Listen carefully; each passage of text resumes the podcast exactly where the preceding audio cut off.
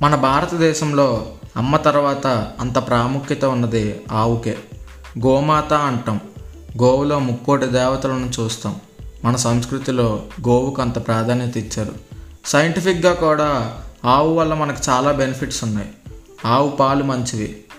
తల్లిపాలు లేని పిల్లలకు కూడా ఆవు పాలే పడతారు. ఆవు పేడ కూడా చాలా మంచిది. అందులో చాలా యాంటీబయోటిక్స్ ఉంటాయి. అందుకే కల్లాపు జల్లుతారు. ఆవు అన్నిటికంటే సాధు జంతువు. ఆవుని దూడని ఒక ఫ్రేమ్లో చూస్తే చాలు.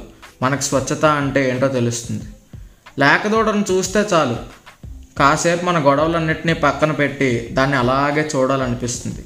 దాని అల్లరిని మనసారా ఆస్వాదించాలనిపిస్తుంది.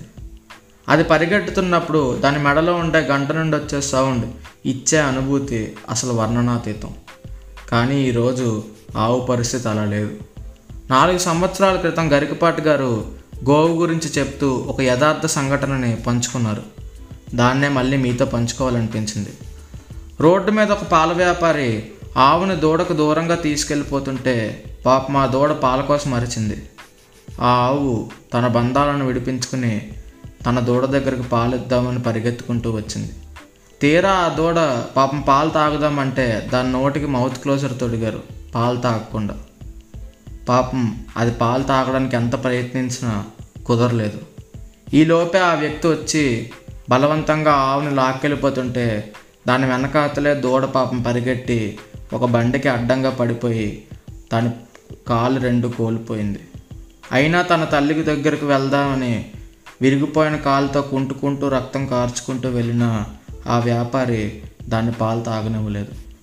ఇలాంటి సంఘటనలు గోవులో ముక్కోటి దేవతలను చూసే మన దేశంలో చాలా జరుగుతున్నాయి. అలా జరగడం నిజంగా చాలా బాధాకరం. దూడని ఆవు పాలు తాగనివ్వకుండా చేసే హక్కు మూడు లోకాల్లో ఎవరికీ లేదు. దూడ తాగాక మిగిలిన పాలే మనవి. దాని రక్తం పిండుకొని సంపాదించుకున్న డబ్బులతో ఇల్లు గడుపుకుంటే మనకన్నా సైకోలు ఇంకెవరు ఉండరు. చివరిగా ఒక మాట మనం గోమాత చుట్టూ ప్రదక్షిణాలు చేయొద్దు. ఎందుకంటే ఆవు మనల్ని రక్షించే స్టేజ్లో ప్రస్తుతానికి లేదు. రక్షింపబడే స్టేజ్లోనే ఉంది. जय हिंद।